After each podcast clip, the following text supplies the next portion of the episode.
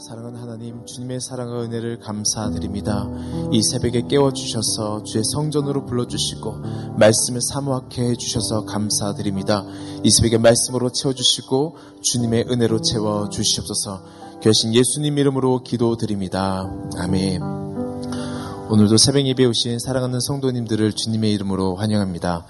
함께 보실 하나님의 말씀은 히브리서 12장 25절에서 29절까지의 말씀입니다. 히브리서 12장 25절에서 29절 말씀 소멸하시는 불이신 하나님이란 제목 가지고 함께 우리 본문을 살펴보도록 하겠습니다. 제가 먼저 봉독하겠습니다. 너희는 삼가 말씀하신 일을 거역하지 말라. 땅에서 경고하신 일을 거역한 그들이 피하지 못하였거든 하물며 하늘로부터 경고하신 일을 배반하는 우리일까 보냐. 그때에는 그 소리가 땅을 진동하였거니와 이제는 약속하여 이르시되 내가 또 한 번 땅만 아니라 하늘도 진동하리라 하셨느니라. 이 또 한 번이라 하시면 진동하지 아니한 것을 영존하게 하기 위하여 진동할 것들 곧 만드신 것들이 변동될 것을 나타내심이라. 그러므로 우리가 흔들리지 않는 나라를 받았은즉 은혜를 받자 이로 말미암아 경건함과 두려움으로 하나님을 기쁘시게 섬길지니 다 같이 봉독하겠습니다. 우리 하나님은 소멸하는 불이심이라. 아멘. 어, 히브리스의 모든 관심은 예수님을 믿고 영원한 나라를 기업으로 받은 하나님의 백성들 아니 그보다 더 귀한 직위인 하나님의 자녀들에게 믿음으로 이 세상의 모든 고난을 잘 참고 승리해서 하나님의 자녀의 영광에까지 가는 것에 초점을 두고 있습니다. 또 유대교로부터 개종한 그리스도인들이 너무 어려운 핍박으로 인해 다시 유대교로 되돌아가려는 자들을 권면해서 어, 믿음을 회복시키고 어, 그들이 굳건하게 설 수 있는 곳에 어, 히브리서는 계속해서 이야기하고 있습니다. 히브리서 기자가 우리에게 말하는 것은 현실의 삶이 얼마나 어려운가 힘든가를 무시하거나 관가하는 것이 아니라 우리가 당하는 환란 속에서 어떤 뜻이 있는가를 발견하고 하나님이 이 길을 통해 우리를 어떻게 복되게 인도하실 것을 깨닫고 또 이겨내야 될 책임과 그 이후에 받을 영광에 대해서 얼마나 큰 가치가 있는 것을 우리에게 계속해서 가르치고 있다라는 것이죠. 그래서 유대인들에게 잘 이해가 될 수 있도록 구약과 신약, 신의 산과 시온산, 무섭고 두려운 곳과 하나님과 의인들의 영이 있는 곳, 땅의 경고와 하늘의 경고, 흔들리는 나라와 흔들리지 않는 나라, 중보자 모세와 새 언역의 중보자이신 예수님을 대조하면서 계속해서 권면하고 있는 것입니다. 그리고 오늘의 본문은 이의 결론에 해당하는 말씀으로서 어떻게 보면 히브리서의 결론이라 볼 수 있는 본문인 것입니다. 어제 내용에서는 새 언약을 받은 성도들이 받은 놀라운 은혜에 대해서 이야기했다면 오늘은 이 같은 축복을 받은 우리에게 주는 겉면에 대해서 이야기하고 있습니다. 우리 25절 말씀을 다 같이 봉독하겠습니다. 시작. 너희는 삼가 말씀하신 일을 거역하지 말라. 땅에서 경고하신 일을 거역한 그들이 피하지 못하였거든 하물며 하늘로부터 경고하신 일을 배반하는 우리일까 보냐. 오늘 히브리서 기자는 우리들에게 이렇게 이야기하고 있습니다. 하나님의 말씀을 거역하지 말아라. 쭉 앞에서 이야기한 다음에 결론적으로 새 언약 가운데 행한다는 그 말씀을 거역하지 말라고 우리들에게 도전하고 있습니다. 하나님의 말씀에 순종해라. 하나님의 말씀이 선포되어질 때 그 땅 가운데서 두려움에 떨었던 모세, 그 신의 산이 진동되어지는 그 거룩한 하나님의 말씀, 그 진동되어지고 두려움과 떨었던 그 사람조차도 하나님의 그 말씀을 거역하지 않았다면 우리에게 사랑을 주고 은혜를 주고 생명을 주고 그 말씀에 대해서는 우리가 거역하지 않아야 된다는 것을 말씀하고 있다라는 것입니다. 순종으로 하나님께 보답해야 된다는 것을 우리에게 도전하고 있다라는 것이죠. 오늘 성경은 우리들에게 순종에 대해서 이야기하고 있습니다. 하나님은 말씀에 순종하는 자를 사랑하시고 그 말씀 앞에 무릎 꿇는 자를 하나님은 찾고 계십니다. 두렵지만은 두려움 중에서도 지키려는 자를 찾고 계십니다. 하나님의 말씀이 선포되어질 때 그 말씀에 순종하는 자를 통해서 하나님은 하나님의 일을 이루고 가시기 때문에 그렇습니다. 그리고 하나님께서는 그 말씀을 순종하고 확신 가운데 거하라고 우리에게 도전하고 있습니다. 오늘 말씀을 살펴보면 여기서 거역하지 말라라는 뜻 안에는 어떤 뜻이 포함되어 있냐면 평가하지 말고 비교하지 말라는 뜻도 포함되어 있습니다. 유대 교육을 받은 그들이 하나님의 새 언약을 받았을 때 어쩔 수 없이 평가 비교할 수밖에 없었습니다. 믿음으로 새 언약을 받았지만 옛사람의 습성과 모습으로 이해가 되지 않는 부분들이 그들 안에는 있었다라는 것이죠. 왜 하나님은 이렇게 일하시지? 그들 마음속에는 내가 이제 유대교에서 하나님을 믿었기 때문에 잘한 선택이고 이 선택을 했기 때문에 저 잘 되어야 되고 축복된 삶이 주어져야 됨에도 불구하고 생각하지 못한 어려움으로 인해 다른 유대인들의 그 따돌림으로 인해서 어려움을 당하자 어, 그들 마음속에는 아마 어렵고 힘든 마음이 들어왔을 것입니다. 우리가 주님을 믿음으로 더 잘 되어야 하고 만사 형통해야 하는 것이 맞는 것 같지만은 그렇지 않을 때 우리 마음속에는 의구심이 들 때가 있습니다. 그래서 저는 예전에 어, 철이 없을 때는 좀 이렇게 많이 기도했던 것 같아요. 하나님, 저는 하나님의 영광을 위해서 어, 돈도 많이 벌어야 하고 제가 목사가 되기 전 이야기입니다. 돈도 많이 벌어야 하고 유명해져야 합니다. 기도하는 것과 선포하는 것마다 딱딱 이루어져야 된다고 하나님께 기도했던 것 같아요. 그리고 학창 시절 때 다른 종교를 가진 친구들에게는 대적 기도를 하고 나를 향해선 축복 기도를 했던 어, 저의 모습을 돌아보게 되었습니다.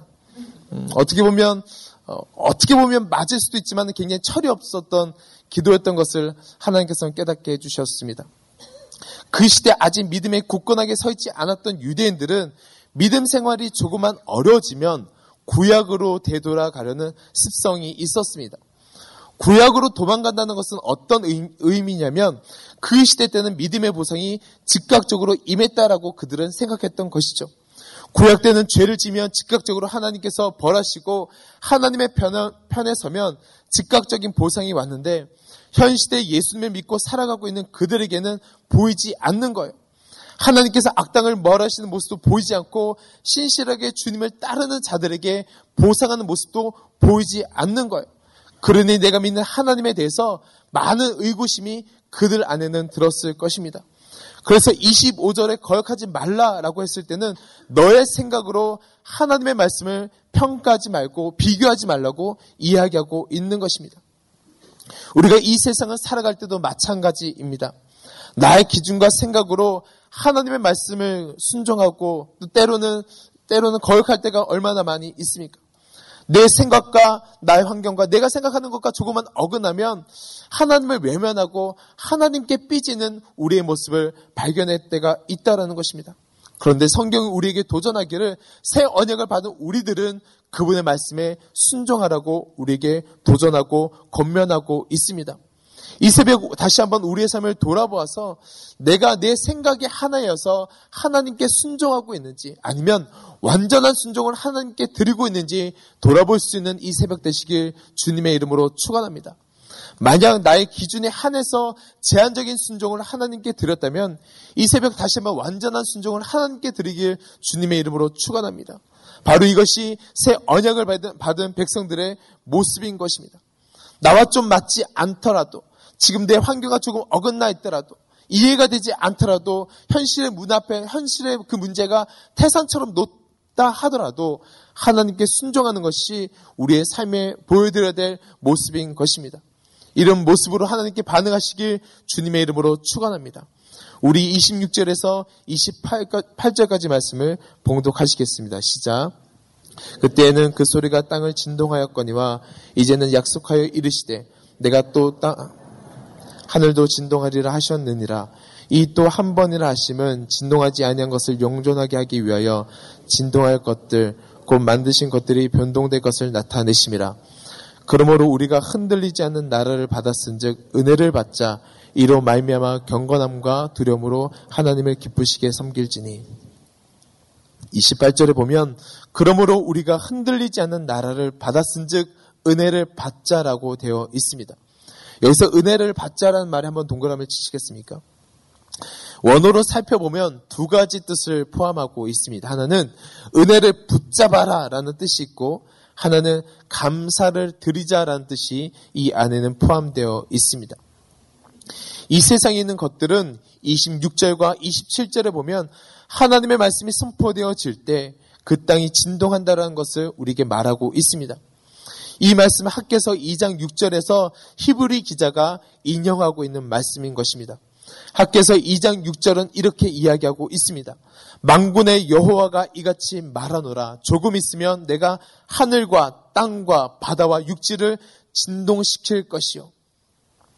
이 말씀은 학계 선지자가 바벨론으로 끌려갔다가 돌아온 유대인들이 이제 자기 고향에 돌아왔는데 돌아와서 보니까 그 성전이 무너진 거예요. 솔로몬 성전이 무너져 있고 성벽이 허물어진 것을 발견하고 학계와 스룹바벨이 중심이 되어서 다시 건축하게 되었습니다. 그래서 제2차 성전인 수르바벨 성전을 짓게 되었습니다. 그들이 70년 동안 예배하지 못하다가 하나님께 나아가고 예배드릴 수 있는 성전을 만들고 만들고 그 성전을 봉헌했을 때 얼마나 큰 기쁨과 은혜가 있었겠습니까? 감동과 감사가 있었겠습니까? 그런데 한쪽 무리에서는 통곡하고 울고 있는 사람들이 있었습니다. 다들 기뻐하는데 한쪽에서는 눈물을 흘리며 어, 기도하는 한 무리가 있었습니다. 나이가 많은 그룹이었습니다. 그들이 통곡하고 한탄하면서 하나님께 기도하기를 하나님, 우리는 솔로몬이 만든 그 성전을 보았습니다. 그런데 이 아름다운 성전에 비교해서 지금 세워진 성전이 너무 초라한 거예요. 그 초라함에 대해서 그들이 울면서 하나님께 기도하는 모습이 나옵니다. 그래서 하나님께서 학계 선지자를 통해서 그들을 위로하시면서 말씀하신 구절인 것입니다. 너희가 지금은 슬퍼하지만 내가 장차 메시아를 보낸다면 약속의 아들을 보낸다면 땅이 진동할 것이다. 하늘이 진동할 것이다. 바다가 진동할 것이다. 육지가 진동할 것이다. 라는 예언의 말씀을 그들에게 하고 있는 것입니다. 모세를 통해서 하나님께서 신의 산에서 말씀하셨을 때 그 신의 산이 진동했습니다. 그 신의 산이 두려움에 떨었어요. 그런데 이제 학계의 선지자를 통해서 말씀하시기를 이제 예수 그리스도가 임할 때 하늘과 땅과 육지가 진동할 것이다 라고 이야기하고 있습니다. 그리고 예수님께서 오셨을 때 진실로 이 세상은 진동했습니다. 근데 27절에 보니까 이렇게 이야기하고 있습니다. 이 또 한 번이라 하심은 진동하지 아니하는 것을 영존하게 하기 위하여 진동할 것들, 곧 만드신 것들이 변동된 것을 나타내심이라. 이 또 한 번이라 하실 때 하늘이 진동한다라는 거예요. 다시 한번 하나님의 말씀이 선포되어질 때 그때는 진동하지 않았던 하늘이 진동한다라고 성경은 이야기하고 있습니다. 하나님께서 이 땅을 흔드실 때 하나님의 말씀이 선포되어질 때가 있었죠. 바로 초림으로 주님께서 오셨을 때, 그리고 이제 주님께서 하늘로 올라가시고 그 주님이 다시 재림하실 때 또 한 번, 그때는 하늘이 진동한다라는 것입니다. 그때는 예수님께서 구름 타고 이 땅에 오실 때는 하늘이 진동한다라고 말씀이 우리에게 도전하고 있다는 것이죠. 그리고 그때는 이 땅의 모든 것들이 사라진다고 성경은 우리에게 말씀하고 있습니다. 완벽하다고 생각하는 이 세상은 흔들릴 수밖에 없습니다. 모든 것이 진리 가운데 드러날 때 흔들릴 수밖에 없는 것이죠. 사탄이 만들어 놓은 거짓 세상은 흔들릴 수밖에 없는 것입니다. 그래서 그것을 의지하는 사람들, 붙잡은 사람들은 결국 멸망에 이를 수밖에 없는 것이죠. 썩은 동아줄을 붙잡은 것처럼 그들은 흔들릴 수밖에 없고 그 채우는 비참할 수밖에 없지만 오늘 말씀해 보니까 새 언약을 받은 우리에게는 하나님께서 흔들리지 않는 나라를 주셨다라는 것입니다. 할렐루야. 그러면서 독특한 표현을 사용하시죠. 앞에서 말씀드린 것처럼 그 은혜를 붙잡아라. 그렇다면 그 흔들리지 않는 나라가 무엇이고 무엇을 붙잡아야 되는가? 바로 예수님을 통해 주신 이 교회가 흔들리지 않는 나라이고 예수님을 통해 받은 그 구원의 십자가의 은혜가 흔들리지 않는 나라이고 그 믿음으로 구원받는 그 복음이 흔들리지 않는 나라인 것입니다.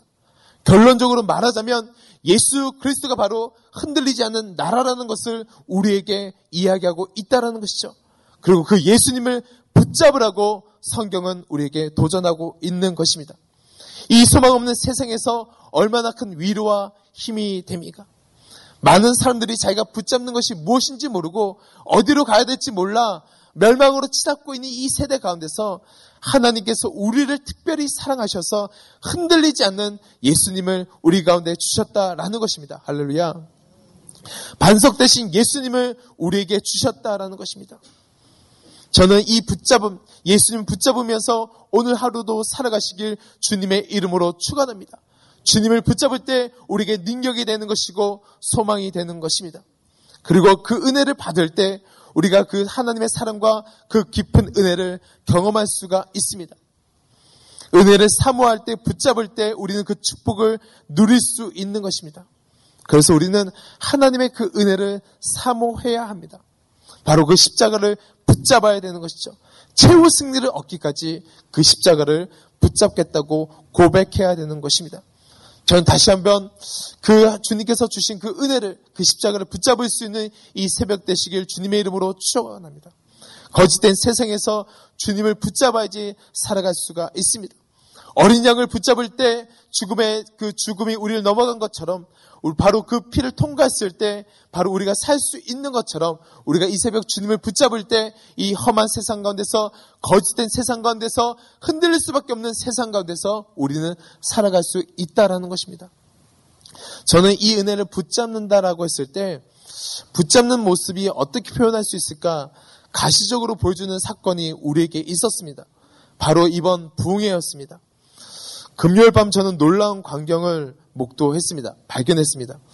바로 몇 시간 전부터 많은 성도님들이 어, 줄을 서서 은혜를 받기 위해서 추운 날씨 속에서도 다리가 아프셨을 텐데 몇 시간을 기다리는 모습 속에서 어, 전 놀라운 그 은혜를 발견했습니다. 왜? 그 은혜를 사모하기 때문에 다른 것은 다 놓아도 하나님 내가 이 은혜만은 놓칠 수 없습니다라는 고백 가지고 그 부흥회를 참석하시는 모습. 본당 문이 열렸을 때 와 하는 소리와 함께 본당에 채워지는 모습. 평소에 제가 알았던 성도님이 만나 할 정도로 빠르고 날쌔게 본당을 채워가는 모습에 정말 많은 도전과 은혜가 되었습니다. 할렐루야. 어, 평소에는 그렇게도 순하고 그렇게도 여유가 있었던 성도님의 모습이 은혜 앞에서 어, 본당 문이 열렸을 때 달려드는 그 모습을 보면서 아, 은혜를 사모하는 것, 은혜를 붙잡는 것, 십자가를 붙잡는 것이 바로 이런 것이 아닐까 생각해 보게 되었습니다. 이것이 바로 우리 성도가 가져야 될 모습인 것입니다. 사랑하는 성도님, 은혜를 붙잡는 것은 이런 것입니다. 하나님, 제가 오늘 이 은혜가 아니면 살아갈 수가 없습니다. 저에게 은혜를 주시지 않으면 하나님 제가 이 자리에서 떠나지 않겠습니다. 이 심정으로 하나님께 나아가는 것입니다. 사랑하는 성도님, 왜 우리가 은혜를 사모해야 합니까? 바로 하나님은 소멸하는 불이시기 때문에 그렇습니다. 29절에 보니까 우리 하나님은 소멸하는 불이라고 이야기하고 있습니다. 하나님이 우리의 죄를 소멸하시고 우리의 더러움을 소멸하셨습니다. 하나님이 이 폐역한 하나님이 믿지 않은 불신앙을 소멸하실 것입니다. 그래서 우리가 하나님의 소멸하는 불인 줄 알고 그 은혜를 강구해야 하는 것입니다. 하나님께로부터 오지 않았던 그 모든 것들을 하나님 다 태워주시고 이 안에 주님의 은혜로 채워달라고 하나님께 기도해야 될 것입니다. 이 새벽 우리가 함께 기도했으면 좋겠습니다. 하나님 내 안에 하나님께로부터 오지 않은 것을 다 태워주시고 하나님의 그 은혜로 채워달라고 우리는 기도해야 될 것입니다. 말씀을 정리하도록 하겠습니다. 하나님 하나님은 우리들에게 은혜를 주시기를 원하십니다. 주님은 그 은혜 받는 자를 찾고 계십니다. 그리고 그 은혜 받은 자들로 통해서 세상을 변화시킬 것입니다. 저는 이 새벽 그 은혜 받으시길 주님의 이름으로 축원합니다. 그 은혜 받고 직장 속으로 가정 속으로 세상 속으로 달려갈 수 있는 저와 여러분 되시길 주님의 이름으로 축원합니다. 기도하시겠습니다. 사랑하는 하나님, 우리에게 흔들리지 않는 나라, 즉 예수님을 주심에 감사드립니다. 그 예수님을 의지하며 오늘 하루도 살아갈 수 있도록 하여 주시옵소서. 썩어질 세상 속에 소망을 두는 것이 아니라 오직 우리의 소망 대신 주님 손 붙잡고 믿음의 길 걸어가는 우리 모두가 되게 하여 주시옵소서. 예수님의 이름으로 기도드립니다. 아멘.